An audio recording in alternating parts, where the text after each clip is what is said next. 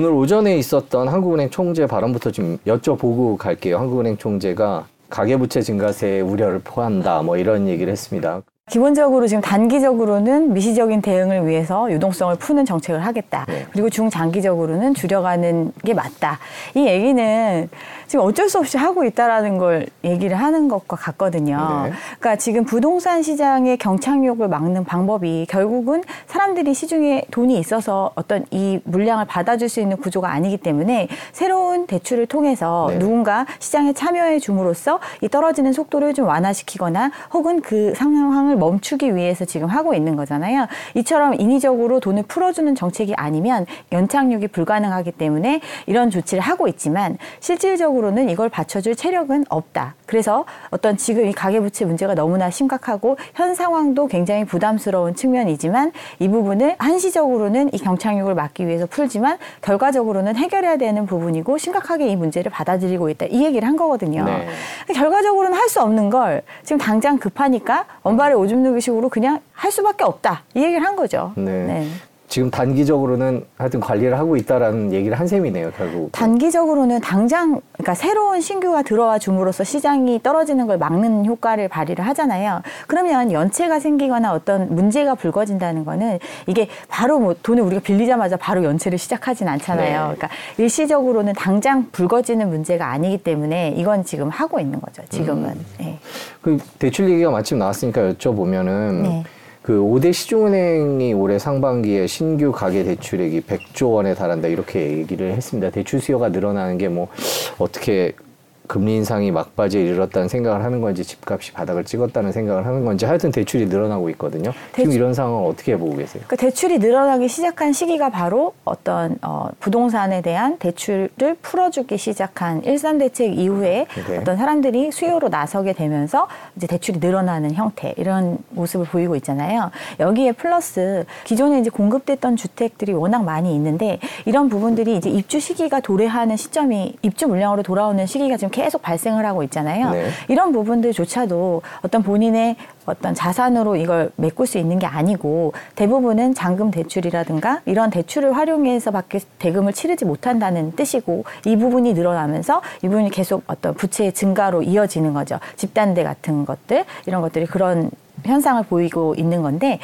5대 은행의 대출 규모가 늘어나고 있는 거는 역설적으로 대출이 다른 부분들은 대출을 이제 아예 거의 막혔다고 볼 수 있거든요. 뭐 네. 이금융권 이런 데는 지금 현상을 유지하기도 굉장히 버거운 상태이기 때문에 대출을 추가로 늘리는 게 아니라 지금 현재 있는 거 부실 채권을 관리하고 이게 터지지 않게 하는 것들에 치중을 하고 있고 더 대출을 해줬다가는 문제가 되니까 이제 못하게끔 막고 있는 거잖아요. 뭐 PF 문제도 얽- 얽혀 있고. 근데 이제 5대 은행 같은 경우는 아직은 그런 부분에서 좀 더 자유롭고 더 견딜 수 있는 건전성 같은 게 좀 더 여력이 있기 때문에 이런 부분들을 통해서만 이제 대출이 이용되다 보니까 5대 은행의 어떤 대출 규모가 또 상대적으로 더 많이 늘어난 것처럼 보여지는 그런 것도 있는 것 같아요.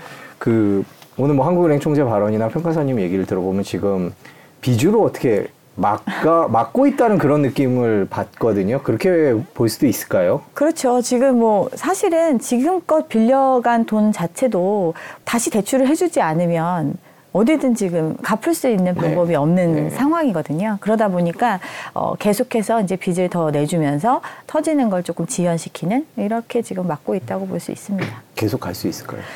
안 되죠.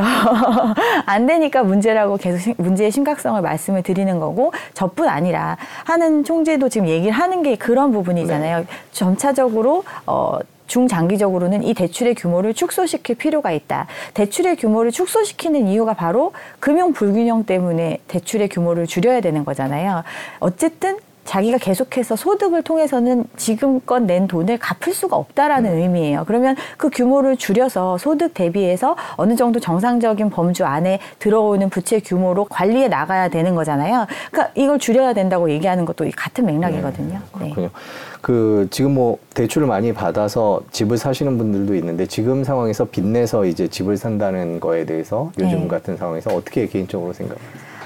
하, 자, 그러니까 현상을 보면 정말 저는 말리고 싶죠. 그러니까 일단은 어, 정부가 도대체 왜 욕먹어 가면서 어, 이렇게 부채 규모가 큼에도 불구하고 대출 내서 더 집을 사라고 하는 이 영끌 정책을 하고 있는 이유를 생각을 해보면 굉장히 역설적이잖아요. 두 번째 또 어, 하는 총재가 금리를 지금 3, 반년째 동결을 했는데 네.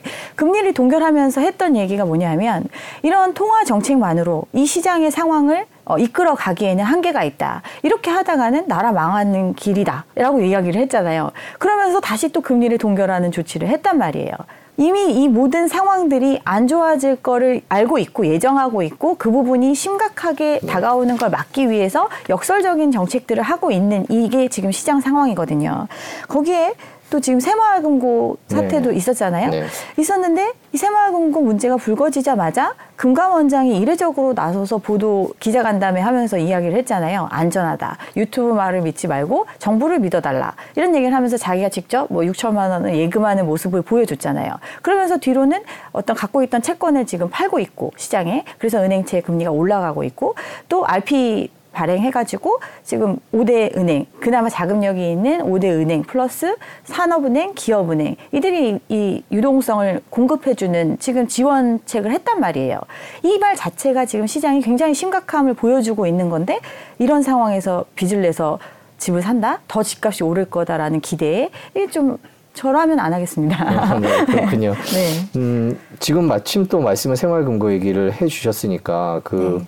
가계부채 못지않게 또 생활금고도 여러 가지 위기론의 얘기가 되고 있는데 지금 뭐 은행채 금리 얘기를 해주셨습니다. 그러면 네. 그거는 어떤 메커니즘으로 어떤 결과를 낳을 수 있을지 지금 생활금고는 이제 금감원장이 괜찮다 뭐 이래갖고 뭐 괜찮나 그러고서 이제 뉴스도 조금씩 줄어들고 있는 건데 어떻게 네. 봐야 될지도 궁금합니다. 그러니까 이제 새마을금고만 타겟팅을 해서 이야기를 하는 건 아니고요. 그러니까 새마을금고가 이제 부실 채권 문제가 불거진 게 이제 뉴스에 나오게 되니까 그로 인해서 이제 뱅크런의 조짐이 보이기 시작을 했기 때문에 지금 언론에 이렇게 회자됐던 건데 네. 금고의 특성을 보면 다 지역별로 운영이 되고 개별적인 운영 형태를 띠고 있잖아요. 그런데 이제 중앙회가 이제 통합적으로 관리하는 어떻게 보면 저축은행이나 이런 거에 비해서는 굉장히 규모가 크고 은행권과 맞먹는 범주에 있는 이런 규모잖아요. 그렇기 때문에 정부가 어떤 문제가 불거졌을 때 대규모의 지원에 나설 수 있는 입장에 있고 그러다 보니까 새마을금고는 문제가 생겨 생길 가능성이 굉장히 좀 낮다 이렇게 보고 있는 거고 그러면서 안정세로 좀 가고 있는 형태거든요. 근데 이제 결국은 이제 부실한 문제가 생기고 있다라는 것, 것이고 그 부실이라는 거는 은행이 은행이든 금융기관이 돈을 빌려줬는데 그걸 갚는 능력이 지금 떨어지고 있다라는 거거든요. 빌려간 네. 사람들이. 네. 그러면 금리를 굉장히 눌러주고 낮춰주고 있음에도 연체가 계속 발생을 하고 있는 상황이고 연체가 늘어나고 아예 나중으로 봤을 때는 갚을 능력 자체가 이제 없다라고 판단되는 물건들이 쌓이고 있다라는 네. 거거든요. 그러면 은행뿐 아니라 이제 금융기관이 어떤 건전성을 계속 유지를 해주려면 이런 부실 문제가 100개 중에 두세 개가 부실이 나더라도 계속 운영을 해갈 수 있으려면 그에 상응하는 돈을 쌓아놓고 있어서 손실을 털어낼 수 있는 정도 감당할 수 있는 그런 능력을 갖춰야 되거든요. 그럼 은행 이든 금융기관이든 그만큼 돈을 많이 쌓아놔야 된다는 의미고 그러면 시중에서 자금을 조달해야 된다는 의미잖아요. 그 시중에서 자금을 어떻게 조달을 하느냐 생각을 해보면 우리 개인이 돈을 맡겨서 그 예금 수신받은 돈을 가지고 운영을 하면서 쓰는 경우도 있지만 자체적으로 어떤 은행의 신용을 통해서 은행 채권을 네. 발행을 해가지고 이제 자금을 조달한단 말이에요.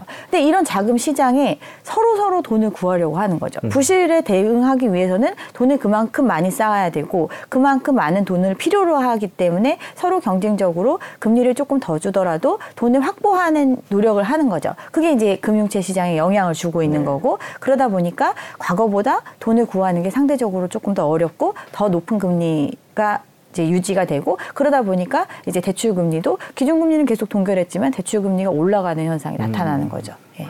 그러니까 일반인들이 대출을 받을 때에 그 하는 대출 금리도 네. 조금씩 올라갈 조짐을 보이고 있는 건가요? 그렇죠. 그러니까 코픽스를 기준해 가지고 어떤 이제 여신의 금리가 결정이 되는데 코픽스라는 게 은행이 조달하는 금리거든요. 은행이 돈을 어디서든가 구해올 때 들어가는 그 금리 플러스 마진을 한 거를 이제 일반 개인한테 빌려준 돈의 금리를 결정을 하는 거잖아요.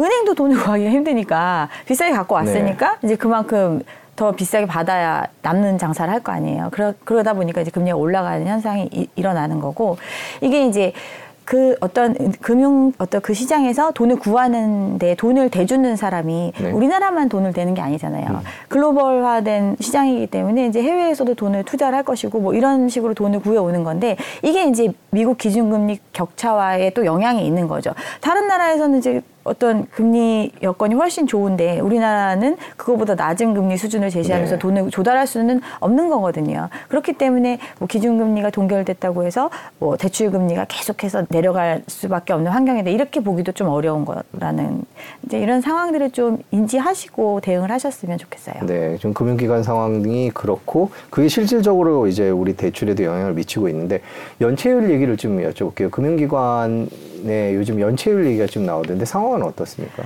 저 1금융권 같은 경우는 아직까지 그렇게 연체율이 높은 편은 네. 아니거든요. 1금융권은 1% 미만이긴 한데, 그러니까 1금융권 같은 경우는 워낙 신용이 좋은 사람들, 상대적으로 좋은 사람들한테 돈을 많이 빌려줬고, 그만큼 또 그 개개인별로 이 대출을 해주시는 분들이 이 연체가 굉장히 이 많은 영향을 주거든요. 그 자기 직장 생활에 네. 있어서도 그래서 관리가 되게 잘 되는 편이에요. 그래도 그, 그래서 지금 금리 어떤 연체율이 그렇게 높아지진 않았지만 이제 개연성은 많이 높다. 금리가 더 올라가게 됐을 때는 이제 취약차주 분들이 늘어나게 되니까 그리고 이제 저축은행이나 뭐 새마을금고 같은 경우는 정점을 찍은 게 6%가 넘어가는 연체율을 보이는 음. 이런 정도까지 올라갔었고 더 심각한 거는 이제 증권사 이런 데죠. 그런 데 같은 경우는 지금 PF 대출 나가 있는 것들 연체율이 16% 가까이. 근데 이게 음. 한시적으로 연체가 되고 말 상황이면 또 모르겠어요. 네. 근데 이 PF 대출의 연체가 이렇게 커지고 있다라는 거는 이 PF 시장이 좋아지지 않는 한은 갚을 방법이 없는 거거든요, 사실. 어떤 PF라는 것 자체가 프로젝트를 기반해서 돈을 빌려준 거잖아요.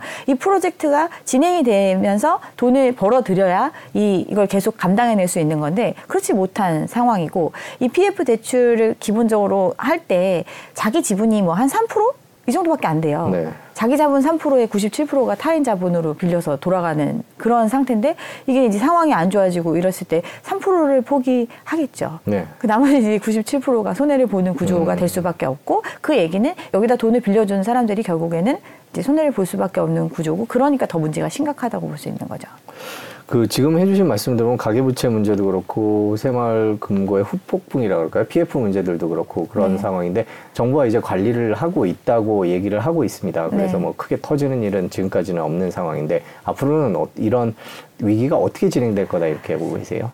저 지금 주- 방금 전에도 말씀을 드렸다시피 이 PF 문제의 근본적인 해결은 부동산 PF는 거의 부동산 PF를 지칭을 하니까 부동산 경기가 살아나야지 해결이 되는 거예요. 부동산을 팔아서 이 PF가 완결이 돼야 이 부분이 해결이 될 거잖아요. 그러면 이제 부동산 시장이 화랑을 겪는 상황이 와야 지금껏 화랑기에 벌려놓은 사업들이 마무리가 될 수 있겠죠. 근데 그러기에는 지금 요원한 상황이다 보니까 네. 어, 뭐, 막는데도 이제 한계가 있을 수밖에 없고 그런 부분들 때문에 그런 부실 문제가 불거지지 않도록 지금 이제 정부가 PF 부분에 대해서 관리를 해라. 그 관리라는 거는 그러면 옥석을 가리는 작업이 되겠죠. 그래서 이 사업 자체가 과도하게 부풀려진 사업성에 기반해서 대출이 나간 거라면 그런 부분들은 이제 정리가 되는 수순으로 갈 거고 또 이 PF를 시간이 지나 어느 정도 경기가 회복될 때까지 버틸 수 있는 여력이 있는 우량한 차주한테 빌려준 거라면 그런 부분들은 살려주기 위한 지원을 할 것이고 그렇지 못한 부분들은 그러면 이걸 손실을 확정 짓고 새롭게 이 사업의 어떤 적정 수준에서 뭐 과거에는 너무 비싸게 땅을 샀기 때문에 사업성이 안 나왔다면 네. 공매를 통해서 좀 더 낮은 금액으로 이게 내려가면서 그 사업성에 어느 정도 사업성이 나올 수 있는 구조로 가게끔 이렇게 이제 옥석 가리기 작업을 하는 과정이 벌어지겠죠. 음. 네. 지금 말씀 들어보니까 지금 변수들이 되게 많은 것 같아요. 가계 대출 상황도 그렇고 새마을금고나 PF 문제도 그렇고 또 하나 위기로 얘기됐던 게 여기 뭐 질문지에는 없습니다만은 역전세라는 얘기도 좀 있었거든요. 네. 그거는 지금 상황이 어떻습니까? 그러니까 역전세 문제도 결국은 이게 시중에 돈이 없음을 보여주는 음, 거거든요.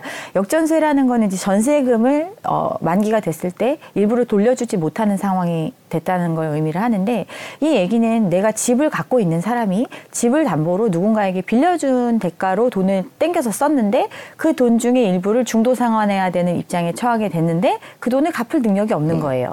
그러니까 본인이 어떤 소득이나 다른 자산을 통해서 이걸 충분히 갚아줄 수 있는 능력이 있다면 역전세 문제가 불거지지 않겠죠. 그런데 지금 역전세 문제가 만연하고 있잖아요. 이 얘기는 집을 갖고 있는 사람들이 이 집의 담보를 봤을 때는 이만큼 정도는 빌렸을 수 있다라고 생각을 했는데 실질적으로는 그렇지 못한 상황이 온 거죠. 그러니까 어떤 지금 대출을 못 갖고 있는 연체가 늘어나는 것과 똑같이 네. 같은 맥락으로 보시면 될 것 같아요. 음. 근데 해결책은 결국은 돈이 있어야 해결이 되는 거잖아요. 돈이 없으면 그렇다면 이제 자산의 처분을 통해서 이 사람이 다른 자산을 처분하든 이 자산을 처분하든 이런 걸 통해서 이제 빚을 청산하는 과정을 거치는 이런 게 이제 벌어지게 될 건데 과연 이제 그럼 시장에서 이들이 정말 손해를 최소화하면서 이 문제를 해결할 수 있을까? 그러기에는 그 시장의 수요 자체도 사실은 돈이 없기 때문에 굉장히 좀 어렵지 않을까. 손실의 폭이 클 수밖에 없다는 거죠. 네.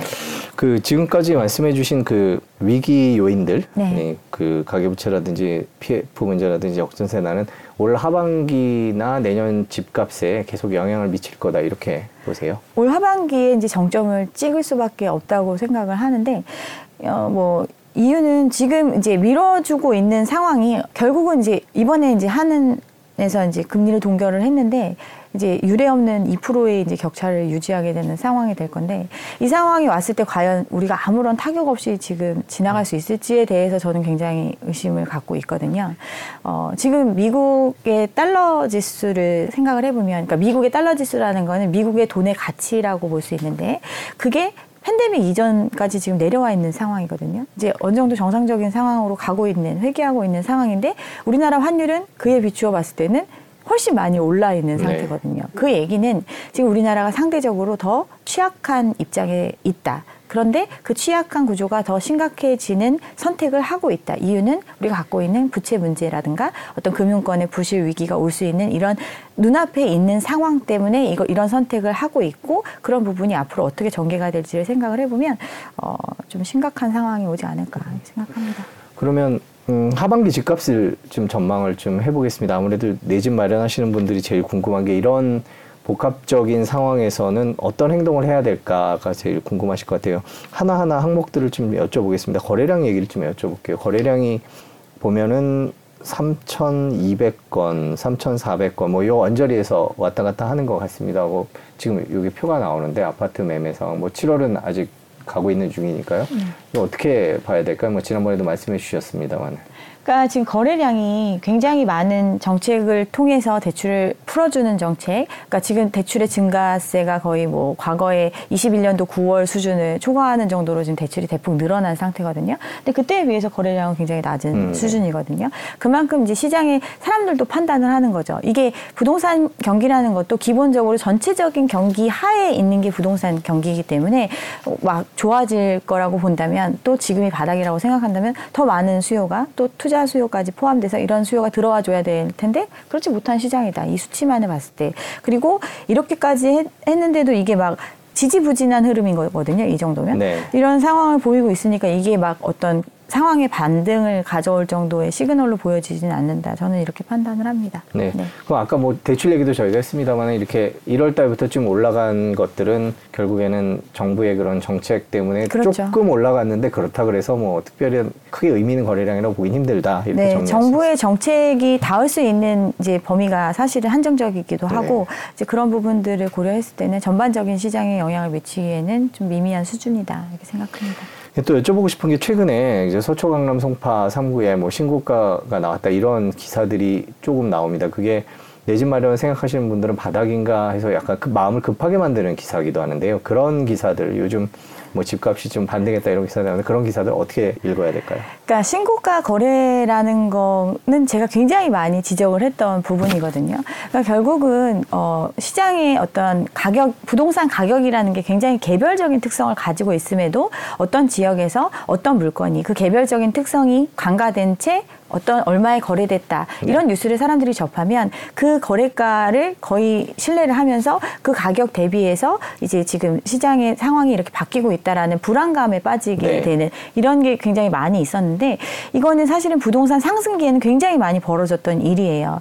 우리가 기본적으로 수요 공급의 측면에서 봤을 때 어떤 거래량이 줄어드는 현상이 일어난다는 거는 그만큼 높은 가격을 받고 싶은 사람은 많지만 그걸 채워줄 수 있는 사람이 없기 때문에 거래량 자체가 줄어드는 현상이 나타나는 거잖아요. 그러면 가격이 적정 수준으로 다시 이제 조정되는 현상이 벌어져야 되는데 부동산 폭등기에는 거래는 줄어도 가격은 오른다라고 네. 얘기했던 시장이에요. 그러면서 거래는 진짜 받쳐주지를 못하는데도 뭐 계속 네. 하루 자고 일어나면 오른다. 그것도 이제 언론에서 계속 신고가 기사를 얘기를 많이 했었는데 이 신고가 기사가 결국에 뭐 한 2, 3년 지나고 나서 보면 실제 존재하지 않았던 거래였던 경우도 많잖아요. 결국에는 취소됐던 거래의 절반 이상이 신고가 거래였고 이 부분은 어떤 시장의 앵커링 효과, 이 가격 정도 된다라는 이게 이게 픽스됐다라는 이런 느낌을 계속 주지만 실체는 없었던 거죠. 근데 사람들은 그거보다 조금 낮은 금액이면 또 거래를 하려고 하는 음. 어, 급한 마음에 아 그런 거래 한두 건 생길 수 있잖아요. 근데 그거 전체적인 시장으로 놓고 봤을 때는 그 절대량 자체는 점점 감소하고 있는 시장이었거든요. 그래서 지금도 어떻게 보면 지금 좀 살아난다고 하니까 또 이제 이런 기사나 이런 것들이 좀 쏟아지는 것 같아서 어. 또 똑같이 반응하지는 않을 것 같습니다. 왜냐하면 이 허위의 실거래가에 대해서 굉장히 많은 사람들이 이제 인식을 하고 있고 이 부분에 대해서 제도를 개선하기 위해서 뭐 등기 후에 실거래가 이제 공개한다 뭐 이런 내용들 등기 여부를 공개한다라든가 뭐 이런 보완책들을 마련하고 있는 상태거든요. 그 얘기는 이제 이것만은 100% 이제 신뢰하기는 어렵다라는 걸 사람들이 조금씩 이제 인식해가고 있는 단계다. 그렇지만 이제 일반적인 사람들 조금 관심이 덜한 사람들 같은 경우는 이런 거에 좀 휩쓸릴 수 있다. 또 어떤 금리 같은 것도 사실은 같은 개념이거든요. 금리가 시장 상황에서 봤을 때는 이게 이제 올라갈 수밖에 없는 환경임에도 불구하고 지금 이제 금리 인상은 종결됐다. 네. 이제 금리는 내려갈 것이다. 이런 기대에 지금 변동금리로 빌리는 사람이 늘어나고 음. 또 대출을 활용하는 사람들이 늘어나잖아요. 이 현상적으로 이걸 이제 냉정하게 객관적으로 바라보면 사실은 그런 판단을 하지 않을 것인데 어떤 감정적인 부분들 또 자기 어떤 입장에 있어서 굉장히 궁지에 몰린 뭐 내가 지금 당장 집을 마련하지 않으면 안 된다라고 생각하는 사람들은 움직일 수밖에 없게 만드는 좀 이런, 이런 상황이라고 볼 수 있는데 결과적으로는 이 객관적인 사실들에 의해서 시장이 흘러가기 때문에 지금 이제 섣불리 어떤 선택을 했다가 나중에 좀 후회하는 일이 생기지 않을까. 저는 이런 말씀을 드리고 싶습니다. 통계 얘기를 마침 해주셨는데 그 최근에 많은 분들이 통계를 보면서 이제 그렇게 얘기를 하시는데 그 통계들 어느 정도 믿을 수 있나 이제는 그런 의구심들이 되게 많으세요. 저희는 그냥 계속 뭐 어디 무슨 어디서 발표하는 무슨 통계 네. 이렇게 됐었는데 이거 어떻게 해야 될까요? 아, 제가 다른 어디 채널에서 이 질문을 받았어요. 통계 관련된 네. 얘기를. 제가 그때 설명을 드렸는데, 부동산 통계의 특성을 먼저 인식을 하고 이 통계를 받아들여야 된다고 네. 저는 생각을 합니다.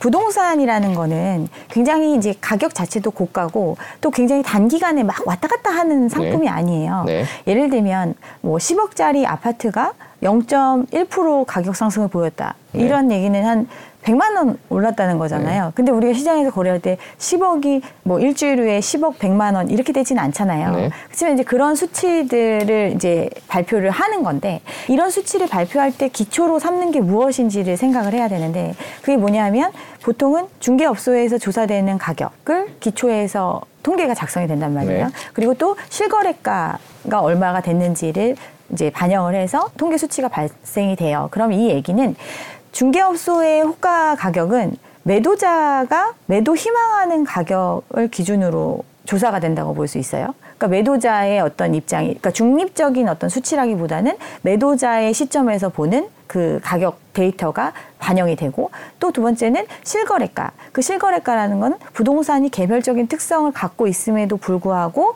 어떤 거래가 일어났을 때 이걸 이제 조사자의 판단이 개입돼서 이제 발표되는 수치가 이제 부동산 통계거든요. 부동산 통계 중에서 뭐 거래량이라든가 어 뭐 공급량 뭐 이런 부분들은 뭐 인구수 뭐 이런 것들은 수치적으로 우리가 체크가 되는 부분들이니까 이런 것들은 바- 신뢰할 수 있는 중립적인 데이터라고 볼 수 있지만 가격 동향 이런 것들은 단기적으로 놓고 봤을 때 이 가격 동향을 신뢰할 수 있는지에 대해서는 조금 의심을 가져야 한다.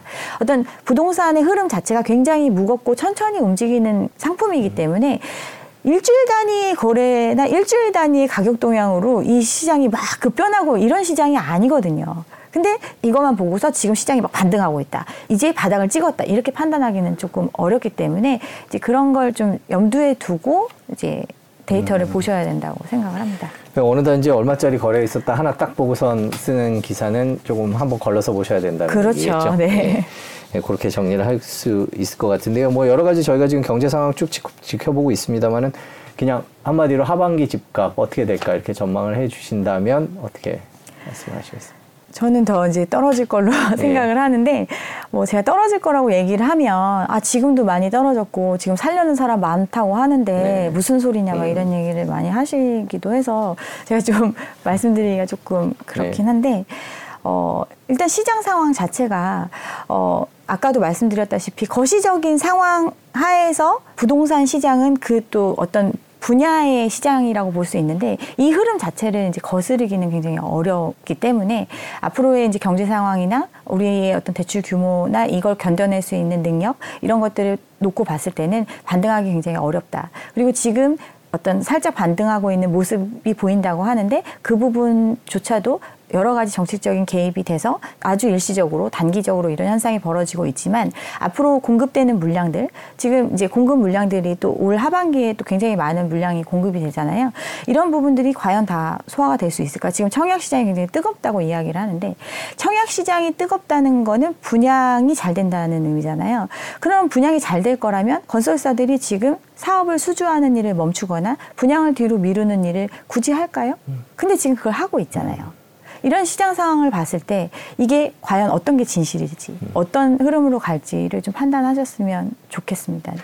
그 정부 정책 얘기를 해주셨습니다만은 하반기에도 정부 정책이 이제 상반기와 비슷하게 유지가 되면 집값 하락을 이제 최소화하면서 경착륙을 이제 막, 막는 쪽으로 가 거다. 그렇기 때문에 뭐 L자형으로 그냥 보합세가 될 거다. 이렇게 말씀하시는 전문가들도 계시거든요. 그런 의견에 대해서는 어떻게 생각하세요? 그러니까 L자형 보합이라는 거는 이제 주택을 계속 홀딩할 수 있는 능력을 갖추고 있다라는 의미거든요. 네. 지금 가격이 이제 떨어지는 걸 막 떨어지는 걸 멈춰 놓은 상태인데 그럼 이 멈춰놓은 가격 수준으로 계속 내 이 집을 유지할 수 있는 능력이 있는지 이 시장 전체적으로 봤을 때 그게 이제 부족한 거죠. 왜냐하면 이 집의 집값의 대부분을 대출을 통해서 쓰고 있고 또는 전세를 통해서 이 대금을 치러놓은 상태인데 이 전세금 자체도 시장에서 조달할 수 있는 부분이 줄어들고 대출에 있어서도 부담이 커지는 상황인데 과연 이 가격을 계속 유지하면서 이 집을 홀딩할 수 있을까? 그렇지 못한 사람들이 분명히 발생할 수밖에 없고 시장의 어떤 가격의 흐름 자체는 전체적인 회전율로 놓고 보면 10%도 안 되거든요.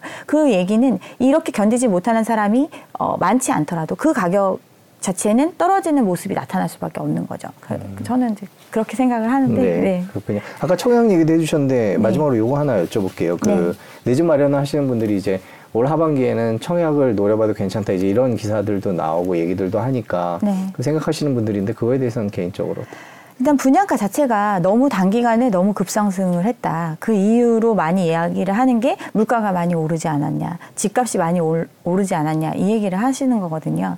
분양가가 기본적으로 결정이 될 때는 땅값과 건축비를 바탕으로 결정이 되는데 이 땅값이라는 거가 바로 주변의 시세가 얼마기 때문에 이 시세에서 차지하는 땅값의 비중이 얼마기 때문에 이만큼 땅값을 받아도 된다 이런 개념이고 네. 건축비는 이제 올라간 폭이 있으니까 이게 반영이 되는 건데 그걸 봤을 때도 이제 가격이 조정이 된다면 사실은 땅값 부분이 조정이 돼야 되는 게 맞고 그 지금 말하는 이제 분양가나 이런 거에 시세 대비해서 되게 싸게 느껴지고 있지만 실제로 이 가격을 정말 다 지불할 수 있는지를 또 지켜보면 왜 지금 잔금 대란이 벌어지고 왜 지금 역전세 대란이 벌어지는지를 생각해 보면 시세 대비해서 아 분양가 대비해서 과도하게 올랐다고는 이야기를 하지만 실제로 이 분양가만큼도 지불할 능력을 갖추고 있지 않은 거거든요.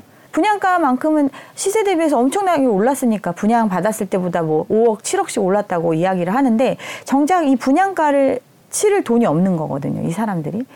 이런 걸 생각을 하면 지금 이 내가 청약을 하시려고 생각하시는 분들도 과연 내가 이제 실수요로서 이런 어떤 시장의 흔들림에도 불구하고 나는 이걸 감당해낼 수 있는지 앞으로 대부분이 대출을 받아서 집을 사는데 이 대출 환경이 고금리에서 중금리의 상황이 꽤나 장기간 유지될 수밖에 없는 시장 상황을 내가 과연 아무런 문제 없이 버텨낼 수 있는지 그런 능력이 있는지를 보고 만약에 그런 게 있다라면 내가 집값이 떨어지든 안 떨어지든 상관이 없는 오르든 상관없는 분들이거든요. 그런 분들이 정말 내가 원하는 위치에 청약할 곳이 나타난다. 그럼 도전해 볼 수 있겠죠. 그렇지만 전체적으로 놓고 봤을 때는 아직은 시기상조다. 저는 그렇게 생각합니다. SBS 경제자유살롱은 SBS 뉴스 채널을 통해서 서비스되고 있습니다. 구독과 좋아요 부탁드리겠습니다. 자, 오늘 얘기 여기까지 듣겠습니다. 상황이 너무 자주 바뀌어서요. 네. 자주 모셔서 얘기를 듣도록 하겠습니다. 오늘 고맙습니다. 네, 감사합니다.